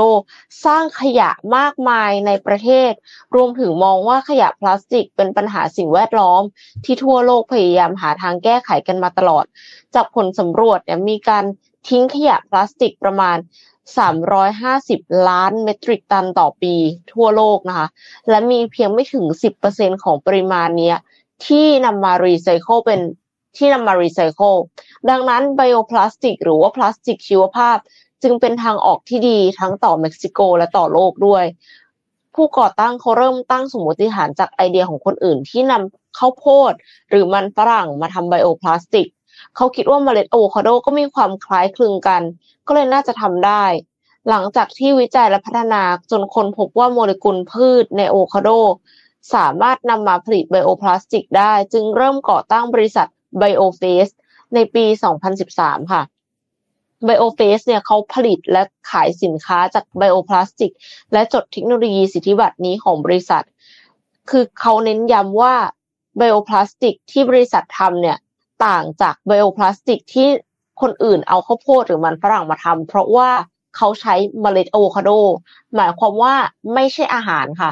คงไม่มีใครรับประทานเมล็ดอะโวคาโดใช่ไหมคะรับประทานเนื้ออะโวคาโดเสร็จแล้วก็ทิ้งเมล็ด ดังนั้นเมล็ดเนี่ยมันก็จะกลายเป็นขยะ เขาก็เลยเอามาใช้ประโยชน์ โดยการทำไบโอพลาสติก แล้วก็ใช้ทำช้อนส้อม พวกที่ใช้ครั้งเดียวทิ้งทั้งหลายค่ะ แทนแบบพลาสติกบางๆ โดยข้อดีของไบโอพลาสติกที่เกิดจากเมล็ดอะโวคาโดเนี่ยนอกจากรักโลกแล้วยังแข็งแรงกว่าพลาสติกทั่วไป ทนความร้อนและเย็น ตั้งแต่ 10 องศาเซลเซียส ไปจนถึง 115 องศาเซลเซียส แล้วกระบวนการผลิตเขาค่ะ ใช้เชื้อเพลิง เขาเรียกว่ากระบวนการผลิตใช้เชื้อเพลิงฟอสซิลน้อยลงทำให้ปล่อยมลพิษน้อยลงไปด้วย มีสารปนเปื้อนน้อย เพราะมาจากเมล็ดพันธุ์ธรรมชาติ ย่อยสลายเร็ว ใช้ระยะเวลาในการย่อยสลายเพียง 240 วัน หรือว่าประมาณ 8 เดือน 8 เดือนนี่ฟังดูเหมือนจะไม่ได้เร็ว แต่จริง ๆ แล้วพลาสติกปกติใช้เวลาย่อยสลายถึง 500 ปีค่ะ ก็ใช้ได้ดีกว่ารักษาโรค รักษา โรครักโลก เดี๋ยวจะกลายเป็น เดี๋ยวจะกลายเป็นรักษาโรคภัยไข้เจ็บนะคะ รักโลกด้วย ก็กำจัดขยะด้วย อยากใช้แล้วค่ะอยากใช้ช้อนอะโวคาโดแทนช้อนพลาสติกแล้ว ครับน่าสนใจครับเรื่องนี้พี่เอ็มนนท์เพิ่งจะอ่านข่าวอันนี้เจอมา พอดีพี่เอ็มพูดพูดเรื่องเกี่ยวกับเอ่อพลาสติกพอดี แล้วก็ เอ่อข่าวนี้มันจะมามาจากเดอะการเดียนนะน่าสนใจมาก คือเราเราเข้าใจมาโดยตลอดว่ากระบวนการการรีไซเคิลเนี่ย มันช่วยช่วยเหลือสิ่งแวดล้อมใช่ไหมครับ ก็คือทำให้นั่นแหละอย่างน้อยก็ทำให้สิ่งแวดล้อมมันดีมากยิ่งขึ้น คือพวกขยะอะไรบางอย่างที่จริงๆแล้วมันอาจจะต้องถูกทิ้งถูกกำจัด ถ้าเราเอามารีไซเคิลได้ก็อาจจะทำให้สิ่งแวดล้อมเนี่ยมันดีมากยิ่งขึ้น มันมีรายงานอันนึงออกมาจาก วารสารที่เป็นวารสารวิชาการก็คือ Journal of Hazardous Material Advance นี่ยนะครับเขาทำวิจัยอันหนึ่งออกมานะครับ คือในช่วงที่ผ่านมาโดยตลอดเนี่ย เราจะทราบว่าการรีไซเคิลต่างๆ เป็น solution อันหนึ่งที่ช่วยแก้ไขปัญหาเกี่ยวกับเรื่องของปัญหาขยะนู่นนี่ต่างๆ ใช่ไหมครับ แต่ว่านักวิทยาศาสตร์ที่เขาทำตัว research ตัวนี้เนี่ยเขาบอกว่ากระบวนการรีไซเคิลเนี่ยมี เรื่องหนึ่งที่ต้องมาจับตามองคือมันทำให้เกิดการปล่อยไมโครพลาสติกจำนวนมากไปสู่สิ่งแวดล้อม ซึ่งเรื่องนี้น่าสนใจมาก เพราะว่ามันจะพลิกพลิกทั้งความเชื่อ พลิกทั้งเอ่อความคิดและน่าจะต้องพลิกกระบวนการต่อไปหลังจากนี้ด้วย คือเขาพบว่าเขาไปเก็บตัวอย่างน้ำเสียจากโรงงานที่เป็นโรงงานรีไซเคิลเนี่ยนะครับ อยู่ในสหรัฐอาณาจักร แล้วเขาก็พบว่า มีไมโครพลาสติกเนี่ยที่ปล่อยออกมากับน้ำเนี่ยนะครับ คิดเป็นประมาณ 13%ซึ่งมาจากกระบวนการรีไซเคิลแล้วคาดว่าโรงงานแห่งนี้เนี่ยปล่อยเศษไมโครพลาสติกออกมาเนี่ยสูงถึง 7.5 หมื่นล้านชิ้นต่อน้ำเสีย 1 ลูกบาศก์เมตรนะครับ ซึ่งหัวหน้าวิจัยใน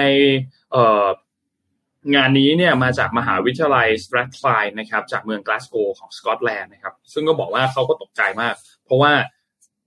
มันมันน่ากลัวมากตรงที่ไอกระบวนการรีไซเคิลมันถูกออกแบบมาเพื่อลดปัญหาเพื่อป้องกันปัญหาเกี่ยวกับเรื่องของสิ่งแวดล้อม แต่ว่ามันกลายเป็นปัญหาที่ใหญ่ตามมาเหมือนกัน เพราะว่ามีไมโครพลาสติกที่ถูกปล่อยออกไปยังสิ่งแวดล้อม เพราะฉะนั้นมันก็เลยค่อนข้างน่ากลัวแล้วค่อนข้างที่จะต้องจับตามองต่อไปอย่างใกล้ชิดเหมือนกันว่า ไอเรื่องของการทดสอบน้ำเสียที่มันถูกปล่อยออกมาจากโรงงานที่มีตั้งระบบเรื่องของกรองน้ำนู่นนี่ต่าง ๆ เนี่ยนะครับที่มันช่วยกรองตัวความเข้มข้นของไมโครพลาสติกได้เนี่ยนะครับ มันสามมันเป็นเพียงพอหรือยังที่ที่จะกรองมันก่อนที่จะถูกปล่อยออกไปยังสิ่งแวดล้อมทั่วไปเนี่ยนะครับ เพราะฉะนั้นในวารสารอันนี้เขาก็ยังพูดถึงว่าไอโรงงานรีไซเคิลอันนี้เนี่ยถ้าไปดู อากาศรอบๆ โรงงานเนี่ยจะพบว่ามีไมโครพลาสติกเนี่ยอยู่ค่อนข้างสูงเลยคือ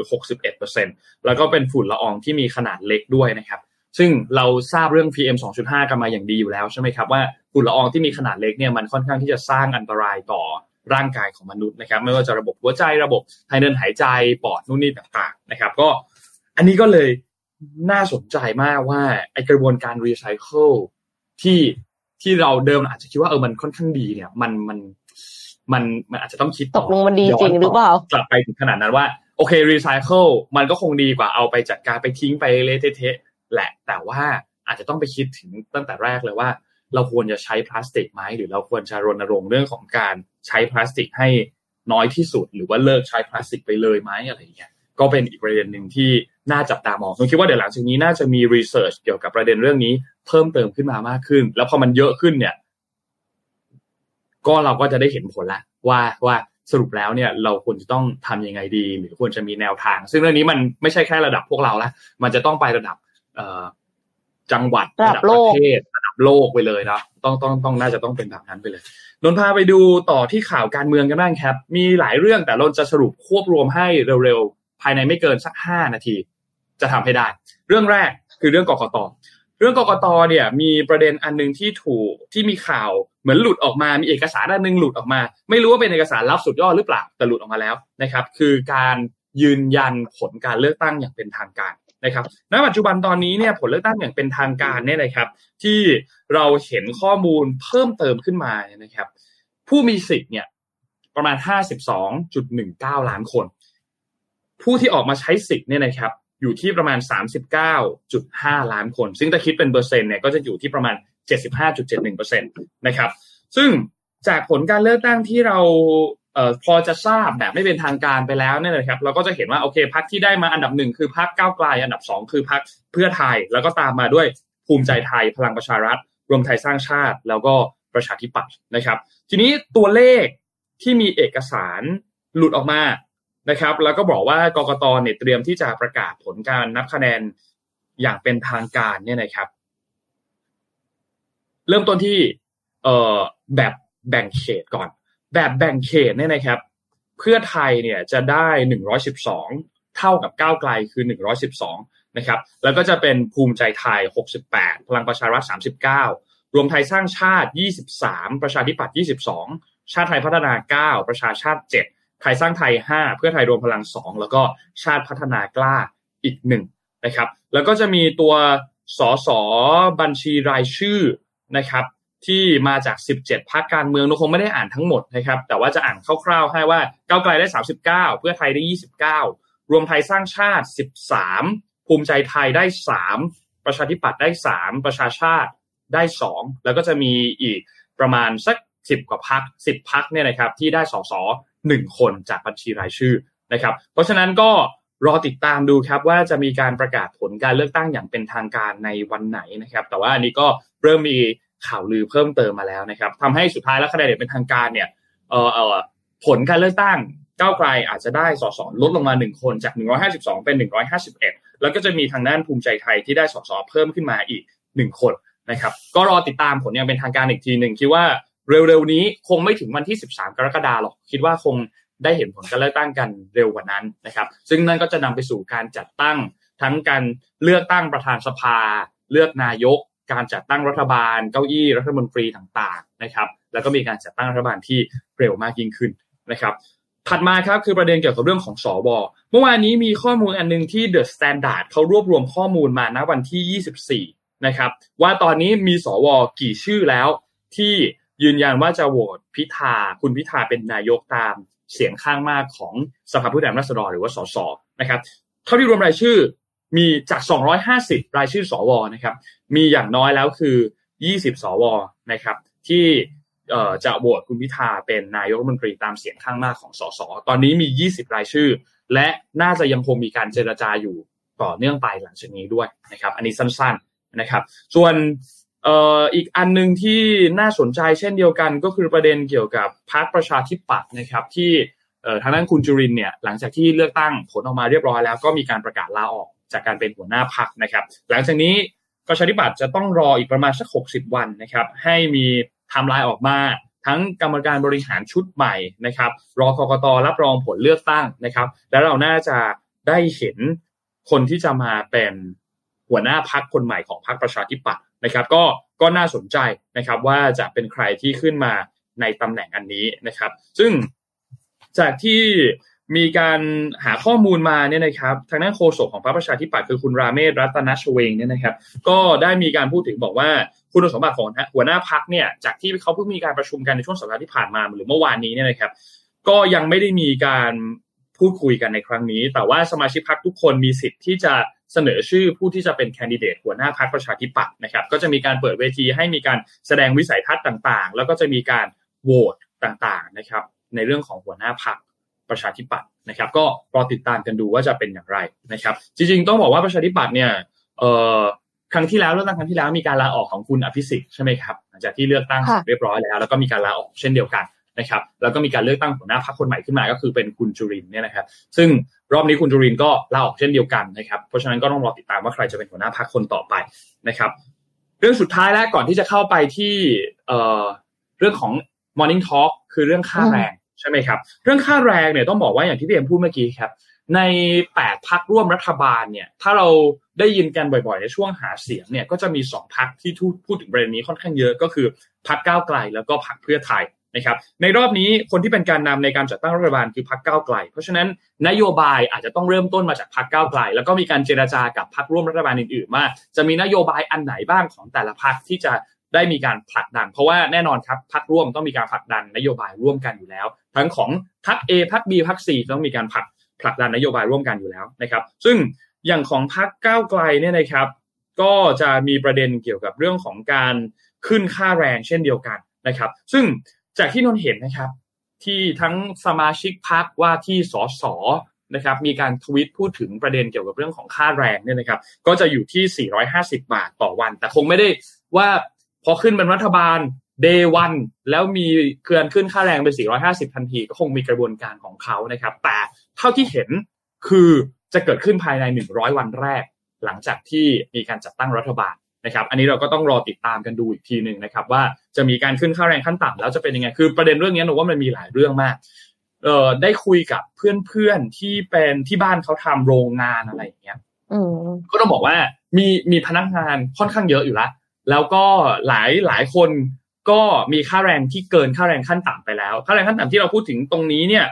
ที่นโยบายอันใหม่คือ 450 บาทต่อวันใช่ไหมครับ บางส่วนค่าแรงเกินไปแล้วครับ อาจจะเป็น 600 บาท 700 บาทต่อวัน ค่าแรงขึ้นเกินไปแล้ว แต่มันมีปัญหามากกว่านั้นครับ ยกตัวอย่างเช่น สมมติพนักงานใหม่ที่เข้ามา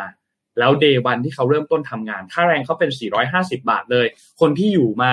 เดิมอยู่มานานแล้ว ค่าแรงเขามากกว่า 450 บาทแล้วแหละเขาอาจจะมองว่า เอ้ย ไอคนนี้เพิ่งเข้ามาทำงาน แต่ค่าแรงเริ่มใกล้เคียงกับเขาแล้ว มันยังมีปัญหาที่ที่ซุกซ่อนอยู่ตรงนี้มากพอสมควรเหมือนกันนะครับ อันนี้เป็นเพียงเป็นเพียงหนึ่งประเด็นเท่านั้นนะครับ ยังมีอีกหลายประเด็นมาก ซึ่งก็น่าจะต้องพูดคุยกันต่อไปเรื่อยๆนะครับ เกี่ยวกับการขึ้นค่าแรง เพราะว่าทั้งฝั่งของแรงงานเอง ทั้งฝั่งของผู้ประกอบการเอง ได้รับผลกระทบทั้งคู่นะครับ ไม่ว่าจะเป็นผลกระทบที่ดีหรือผลกระทบที่ไม่ดีนะครับ แต่ว่าก็ต้องรอติดตามกันไปนะครับ ว่าจะเป็นอย่างไรนะครับสำหรับประเด็นเรื่องของค่าแรงนะครับพี่แอมพาไปดู Morning Talk หน่อยครับว่าทุกคนพูดกันว่ายังไงบ้างครับ ค่ะ Morning Talk นะคะ เรื่องค่าแรงไทยเท่าไหร่คือเหมาะสม พูดยากมากเลย เพราะว่ามีหลายคนที่เรสประเด็นว่าถ้าสมมติขึ้นค่าแรงไปอะค่ะ มันก็จะกลายเป็นต้นทุนของผู้ประกอบการเพิ่มขึ้น พอต้นทุนผู้ประกอบการเพิ่มขึ้น ก็ผลักภาระให้ผู้บริโภค พอผลักภาระให้ผู้บริโภคไอ้ค่าแรงที่ขึ้นไปอะค่ะ สุดท้ายแล้วก็มีคุณภาพชีวิตเหมือนเดิม คือไม่ได้ดีขึ้นกว่าเดิม เพราะว่าทุกคนก็ต้อง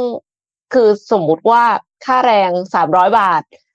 ก๋วยเตี๋ยวราคาสามสิบาท ถ้าค่าแรงสี่ร้อยห้าสิบาทก๋วยเตี๋ยวจะกลายเป็นสี่สิบห้าบาทไหมอะไรแบบเนี้ยค่ะ ซึ่งซึ่งก๋วยเตี๋ยวสามสิบาทนี่ยังนึกไม่ออกนะว่า ทานได้ที่ไหนยกเว้นแบบก๋วยเตี๋ยวเรือ มีคนบอกว่าตามความเหมาะสมคงหาหายากค่ะค่าแรง เพราะเมื่อไหร่ค่าแรงเพิ่มต้นทุนสินค้าก็ต้องปรับเพิ่มตามค่าแรง ถึงตอนนั้นเงินในมือก็จะกลายเป็นน้อยนิดแบบเดิม คนกินเงินเดือน ก็ต้องจ่ายสินค้าเพิ่ม แต่ว่าได้สินค้าเท่าเดิม หัวจะปวดแล้วก็ปวดใจด้วยนะคะ ส่วนสมมูลเนี่ยก็อยากจะได้ค่าแรงที่ซื้อหมูปิ้งได้ กี่ไม้นะคะ สมมูลหนึ่งร้อยไม้โดยที่ไม่รู้สึกเดือดร้อนใช่ไหมคะวันละหนึ่งร้อยไม้นี่สมบูรณ์ทานหมดเหรอคะถ้าทานเยอะขนาดนี้เนี่ยไม่แน่ใจว่าเออจะต้องเปลี่ยนชื่อหรือเปล่านะคะ จากสมบูรณ์เป็นสมบูรณ์นะคะ แล้วก็มีท่านที่บอกว่าประมาณสี่ร้อยถึงสี่ร้อยห้าสิบบาท เดือนละประมาณสองหมื่นห้าพันบาท น่าจะเหมาะสมค่ะ แต่ว่าก็มี มันก็พูดยากเนาะการที่จะมาบอกเป็นตัวเลขอะ่ะ มันคงพูดไม่ได้สักทีเดียว แต่ก็มีคอมเมนต์ที่บอกว่าให้เทียบกับทักษะ ทักษะที่มี คือขึ้นอยู่กับว่าคุณ contribu ให้บริษัทได้เท่าไหร่แหละ โดยโดยแบบ rule of thumb เป็นกฎของ HR ที่มินิมัมที่สุดแล้วนะคะ ปกติแล้วเขาก็จะสามารถจ่ายเงินเดือนพนักงานได้หนึ่งในสาม อันนี้คือ มากสุดแล้วนะหนึ่งในสามของสิ่งที่พนักงาน contribu ให้บริษัท สมมติว่าพนักงานเนี่ยสามารถสร้างรายได้ให้กับบริษัท ได้เดือนละสามแสนบาท อย่างเงี้ยแม็กซิมัมค่าแรงของพนักงานคนนี้ก็คือหนึ่งแสนบาท อันนี้คือใจดีแบบสุดๆสุดๆแล้วนะหายากมาก แทบจะไม่มีอะเอ็มคิดว่ายกเว้นว่าเขาคิดว่า มูลค่าของสิ่งที่พนักงานคนนี้ทำอะในอนาคตมันจะไม่ใช่สามแสนแต่มันอาจจะกลายเป็นสามล้าน เหมือนพวกเทคทาเลนต์ค่ะอันเนี้ยเป็นไปได้ เขาซื้ออนาคต เพราะว่าถ้าคุณไปรอซื้อตอนอนาคต เขาก็ไปทำงานให้ที่อื่นละแต่ว่าในค่าแรงพาร์ทอื่น ๆ เนี่ย น่าจะยากคือ เพราะฉะนั้นถ้าเราสามารถอัพทักษะของตัวเองขึ้นไปได้ เราสามารถ ใช้ AI เป็นเครื่องมือทำให้ตัวเองทำงานเร็วขึ้นมี productivity เพิ่มขึ้น ได้งานเพิ่มขึ้น ก็สามารถที่จะเรียกเงินเดือนขึ้นได้ เพิ่มความสามารถของตัวเอง เพิ่ม contribution ของตัวเอง ในที่สุดแล้ว บริษัทก็จะยอมขึ้นค่าแรงให้ เพราะว่าเห็นเราเป็นสินทรัพย์ที่มีค่าของบริษัท แล้วก็ไม่ได้อยากให้ไปที่อื่นนะคะ คือ ค่าแรงมันก็ควรจะสะท้อนกับสิ่งที่คุณ contribu เนาะการขึ้นค่าแรงเนี่ยถามว่าเห็นด้วยไหม คือถ้าสมมติว่า ไม่ขึ้นแล้วคุณภาพชีวิตมันแย่ มันก็ต้องขึ้นแหละค่ะ มันก็ต้องขึ้นแน่ๆ แต่ปัญหาก็คือ คุณก็ต้องพยายามทำให้สิ่งที่ contribu ไปอะมันเหมาะสมด้วยเนาะไม่ใช่ว่าขึ้นไปเสร็จแล้วก็พยายามจะอู้งานอยู่ดีอะไรอย่างเงี้ย อันเนี้ยกลายเป็นผู้ประกอบการเขาก็จะไม่โอเค แล้วเขาอาจจะ นำการขึ้นค่าแรงเป็นข้ออ้างในการเอาคนออกจำนวนหนึ่งด้วยค่ะคิดไหมคะนนท์นน์มิวอยู่โทษทีครับเท่าที่ดูคอมเมนต์ก็จะมีเนี่ยแหละครับ ว่าถ้าขึ้นค่าแรงแล้วก็กังวลว่าของจะแพงขึ้น ซึ่งซึ่งบางส่วนก็จริงๆมันก็แพงไปแล้วด้วยเหมือนกันนะครับแม้ว่าค่าแรงอาจจะยังไม่ได้ขึ้นแต่ของก็แพงไปแล้วเหมือนกันนะครับ ก็ ต้องรอดูครับว่าสุดท้ายแล้วการค่อยๆ ปรับขึ้นค่าแรงหรือว่าการมันก็ต้องตามมาด้วยเนาะเศรษฐกิจก็ต้องดีด้วย ค่าแรงก็ขึ้น แล้วก็ของก็แน่นอนมันก็ต้องแพงตามขึ้นมาด้วยอยู่แล้วเนี่ยนะครับ แต่ว่ามันจะทำให้คุณภาพชีวิตเราดีขึ้นมาอย่างที่พี่เอ็มพูดเนี่ยนะครับ มันก็ต้องไปคู่ๆกันน่าจะประมาณนี้ครับสำหรับตัว Morning Talk ครับพี่เอ็มนนพาไปพาไปถึงพาไปมิชชั่ Forum นไหมทูดมูนฟอรัมแต่ว่าเราขอแจกของก่อนเราขอได้ครับพี่เอ็มแจกโจทย์ก่อนแจกเพราะว่า เดี๋ยวเดี๋ยวถ้าใครตั้งใจฟังที่โนนพูดนะคะ มันจะมีเฉลยอยู่แล้ว โอเค ก็เลยอยากจะให้มาเดากันก่อนเลยค่ะว่าคำนี้คือคำว่าอะไรโอเคตอนแรกเห็นเห็นเอ็มเห็นมีแล้วคือเดาว่าแบบมูนเซลหรือเปล่า มูนเซลนี่คือเซลล์สมมูล หรือเปล่าหรือเปล่าเอลขาย หรือว่าจริง Mission to the Moon เอ๊ะ อะไรนะ มันไม่ใช่คือนับคำแล้วยังไงมันก็แบบไม่พอดีอะค่ะนน ท์ทำยังไงดี ต้องตั้งใจฟังสิ่งที่นนพูดแล้วล่ะ เอาเป็นว่าถ่ายรูปหน้าจออันนี้ไว้ก่อนนะเผื่อว่าจะได้มาดูกันอีกทีหนึ่งว่ามันเว้นกี่ช่องเป็นคำว่าอะไรนะครับแต่เอาล่ะนนพาทุกท่านไปเหมือนพาไปทัวร์งาน Mission to the Moon Forum ก่อนจะถึงวันงานหน่อยแล้วกันว่า ในวันนั้นจะมีอะไรบ้าง แล้วแผนผังงาน ลงทะเบียนกี่โมง ลงทะเบียนตรงไหน แผนที่เป็นยังไง ค่อยๆเล่าให้ฟัง ไปเริ่มต้นกันที่แผนที่ในงานก่อน คือในงาน Mission to the Moon Forum 2023 เนี่ยนะครับ เอาเริ่มต้นก่อนเลยนะ คือสถานที่ สถานที่คือสามย่านมิตรทาวน์นะครับ สามย่านอย่าไปผิด Midtown นะคะ ถ้าคุณไปไบเทคบางนาคุณไม่เจอ ไป Impact Arena เมืองทองธานีก็ไม่เจอเหมือนกัน มาสามย่านมิตรทาวน์นะครับ ถึงจะเจอนะครับ งานจัดที่สามย่านมิตรทาวน์ครับ แล้วก็ต้องบอกว่าตอนนี้บัตรหมดไปแล้วด้วยนะครับ ในงานแผนที่เนี่ยนะครับ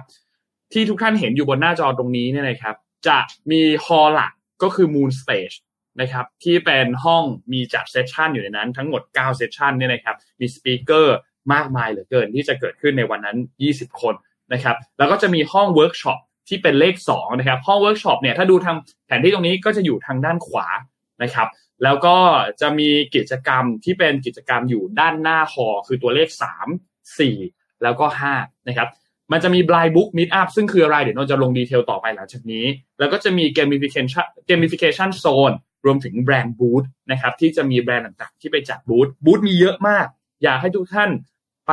เล่นกิจกรรมที่บูธต่างๆ มีของรางวัลด้วยนะครับ เพราะฉะนั้นก็ไปเล่นกิจกรรมที่บูธตรงนั้นได้นะครับ จุดลงทะเบียนมี 2 จุด คือจุดที่ 1 และจุดที่ 2 ก็คือจะเป็นเลข 6 แล้วก็เลข 7 นะครับตามที่ท่านเห็นเลย แล้วก็จะมีจุดลงทะเบียนที่เป็นจุดลงทะเบียนของเวิร์กช็อปนะครับก็จะอยู่หน้าห้องเวิร์กช็อปเลยนะครับที่เป็นเลข 8 อยู่หน้าห้องเวิร์กช็อปที่คือเลข2นะครับเพราะฉะนั้นก็จะมีข้อมูลอยู่ตรงนั้นแล้วล่ะนะครับ ส่วนกิจกรรมที่บอกเมื่อกี้นะครับคือกิจกรรมที่เป็น Mission to the Moon Booth เนี่ยนะครับก็มีหลายอันมากเลข 3 เดี๋ยวน้องพาไปดูขอไปภาพถัดไปนิดนึงครับคือ Mission to the Moon Boot ครับในภาพนี้เนี่ยทุกท่านจะเห็นว่ามีกิจกรรมที่เป็น blind book meet up นะครับคือ ก็พูดง่ายๆก็คือเอาหนังสือมา แล้วก็มาแลกหนังสือกับคนที่ท่านไม่รู้จักนะครับ เพราะฉะนั้นใครที่อยากจะเข้าร่วมกิจกรรมนี้พกหนังสือมาด้วยนะครับ มี opinion board นะครับที่ชวนทุกคนมาโหวตทักษะการทำงานที่จำเป็นในโลกการทำงานยุคใหม่นะครับ แล้วก็มี shelf book society นะครับที่เอาหนังสือมาแชร์กัน หรือมาแลกกันนะครับ แล้วก็แลกหนังสือที่ตัวเองสนใจกลับบ้านไปได้นะครับ แล้วก็มีอีกอันนึงครับที่เป็นเขาเรียกว่าเป็นห้องทำงาน r o w i t Office นะครับเป็นห้องทำงานของบอสครับรวิทหาอุตสาหะนะครับที่ทีมงานจำลองขึ้นมา ทีมงานบอกว่าคือนนยังไม่เห็นของจริงนะ แต่ทีมงานแจ้งมาว่าเหมือนเป๊ะกับห้องทำงานของพี่แท็ปรวิศ หาญอุตสาหะนะครับ ก็ใครที่อยากจะไปถ่ายรูปไปเดินดู ก็สามารถที่จะไปตรงนั้นได้นะครับ ซึ่งต้องบอกว่าคนที่มีบัตรเข้างานเนี่ยนะครับสามารถที่จะโอเคเอาล่ะถ้าแน่นอนเข้างานเข้าไปดู session ต่างๆ หรือซื้อเวิร์กช็อปไว้เข้าเวิร์กช็อปได้ แต่คนที่ไม่มีบัตร ก็สามารถมาเข้าร่วมในกิจกรรมที่เป็นบูธได้นะครับ เป็นแบรนด์บูธเป็นเกมฟิเคชันโซนต่างๆ ที่อยู่ด้านหน้าเนี่ยรู้สึกว่าจะเข้ามาตรงบริเวณที่จัดบูธได้นะครับ คนที่ไม่มีบัตรก็สามารถเข้ามาร่วมกิจกรรมตรงโซนเลข 3 เลข 4 เลข 5 สามารถเข้ามาร่วมได้ เวลาคือ8โมงเช้านะครับ ก็เดินทางกันมาได้หลายหลายช่องทางเลย ไม่ว่าจะเป็นช่องทางรถไฟฟ้า รถไฟฟ้านี่ก็จะง่ายหน่อย เดินทางมา MRT เลย ไม่ต้องจอดรถ เดินทางมาก็จะจอดที่สถานีเนี่ยแหละครับสามย่านทางออกที่ 2 ก็เดินเชื่อมอุโมงค์เข้ามาได้เลยนะครับหรือว่าจะลงที่สยามก็ได้นะครับ แล้วไปที่ตรงเซ็นเตอร์พอยต์สยามสแควร์ก็มี shuttle bus มี shuttle van ที่คอยรับส่งเช่นเดียวกัน แต่ถ้าเอาให้นนแนะนำนะ ลง MRT สามย่านง่ายที่สุด พอถึงเลย ไม่ต้องต่อรถไม่ต้องอะไรแล้ว หรือจะมารถเมย์ก็ได้นะครับก็มีสายตามที่อยู่บนหน้าจอตรงนี้เลย หรือแม้แต่จะขับรถมาก็ได้เช่นเดียวกันนะครับ เพราะว่าทางงานเราก็จะมีตัวสแตมป์บัตรจอดรถให้ที่สามารถจอดรถได้ฟรี 10 ชั่วโมงนะครับ เพราะฉะนั้นเดินทางตามช่องทางที่ทุกท่านสะดวกกันเลย MRT BTS รถเมล์รถส่วนตัวได้ทั้งหมดเลย นะครับสำหรับงานเซสชันที่จะเกิดขึ้นในงานนนพาดูคร่าวๆว่ามี session อะไรเกิดขึ้นบ้างนะครับ ก็อย่างที่บอกครับมีทั้งหมด 9 session session แรกจะเริ่มต้นกันตั้งแต่ 9 โมงเช้านะครับ แต่เราเปิดให้ลงทะเบียนตั้งแต่ 8 โมงนะครับ เผื่อใครอยากจะไปเดินเล่นในแบรนด์บูธ gamification zone ก่อนได้นะครับ และ 9 session ก็จะยิงยาวเลยครับ ตั้งแต่ 9 โมง ยาวไปจนถึงนู่นเลยครับ 5 โมง 45 นะครับ มี session มากมายที่ทุกท่านเห็นยันอยู่บนหน้าจอนี้ รวมถึงเวิร์กช็อป อีก 4 เวิร์กช็อปด้วยนะครับ ที่จะมีการจัดงานนะครับ ตั้งแต่ 10 โมงครึ่งยาวไปจนถึง 6 โมงเย็น ใครที่ลงทะเบียนสำรองที่นั่งเวิร์กช็อปไว้เรียบร้อยเนี่ยนะครับ ก็สามารถเข้าไปตามเวลาที่ทุกท่านลงทะเบียนกันไว้ได้เลยนะครับ ก็จะอยู่บนหน้าจอตรงนี้เลยนะครับ ก็ประมาณนี้ครับสำหรับงาน Mission to the Moon Forum ครับ ก็เอาเป็นว่าเจอกันแน่นอน คือสักที่หนึ่งอยู่ในงานตรงนั้นนะครับ จะเจอกันแน่นอนอยู่แล้วนะครับสำหรับพวกเราเอ่อ MBR ทุกท่านนะครับ ก็ฝากกันไว้ด้วยนะครับสำหรับงาน Mission to the Moon Forum นะครับใครที่มีบัตรแล้วก็เตรียมไปเจอกันวันงานในวันเสาร์ที่ 27 นะครับ เดี๋ยวทีมงานเอาภาพนะคะขอย้ำอีกทีสายยานสายยานมิทาวนะสายยานมิทาวนะ วันที่ 27 นะ ไม่ไม่ใช่พารากอนไม่ใช่เซนทันเวิร์ไม่ใช่นะสายยานมิทาวนะครับทีมงานเราภาพกิจกรรมแจกของเมื่อกี้ขึ้นมาอีกทีครับ ว่าคำคำนี้คือคำว่า อะไร ได้อควาบอมนะคะ ถ้าใครตอบถูกเป็นผู้โชคดีเนี่ย ได้อควาบอมได้ไปสิบสีเลยนะคะอควาบอมอันนี้คือทำให้ลิปชุ่มชื้นด้วย นอกเหนือจากทานแล้วสวยแล้วนะคะ ครับ ก็ตอบมาให้ถูกนะครับ ไม่ยากมากมีคนตอบถูกแล้วด้วยนะครับ ก็แต่ไม่ต้องไปลอกเพื่อนค่ะ อาจจะอาจจะไปลอกคนที่ตอบผิดได้ อาจจะผิดก็ได้ใช่ไหมครับ อ่าโอเคครับ นั่นแหละครับ ก็ เดี๋ยวยังไงนอกจากในไลฟ์นี้แล้ว ทีมงานเขาก็จะลงข้อมูลพวกนี้ในหน้าเพจของ Mission to the Moon อยู่แล้วนะครับ เพราะฉะนั้นก็สามารถเข้าไปดูตรงนั้นได้นะครับ แต่ว่ากล้องนนแบตหมดไปแล้ว หน้านนค้างตอนปากกำลังจะพูดเท่มากเลยนะฮะก็ประมาณนี้ครับพี่เอ็มพี่เอ็มครบถ้วนไหมครับ ครบถ้วนค่ะ ขอบคุณ Liberator สักนิดนึงไหมคะได้ครับ วันนี้ขอบคุณสปอนเซอร์หลักของเราครับ ก็คือ Liberator ครับเทรดเองทำเองทำไมต้องจ่ายคอม นะครับ ก็ขอบคุณมากๆนะครับสำหรับการสนับสนุนพวกเรานะครับ และแน่นอนขอบคุณท่านผู้ฟังทุกทุกๆท่านด้วยนะครับ แบตกล้องนนยังมีปัญหาอยู่แม้ว่าจะเปลี่ยนแบตไปแล้วนะครับ แต่ก็เอาละพบกันใหม่อีกครั้งหนึ่งในวันจันทร์หน้าเลยนะครับใส่ใครที่มีบัตรก็เจอกันวันเสาร์นี้ที่งานฟอรัมนะครับ วันนี้เราสองคนลาไปก่อนครับ แล้วพบกันใหม่อีกครั้งหนึ่งในวันจันทร์ครับ สวัสดีครับ สวัสดีค่ะ Mission Daily Report start your day with news you need to know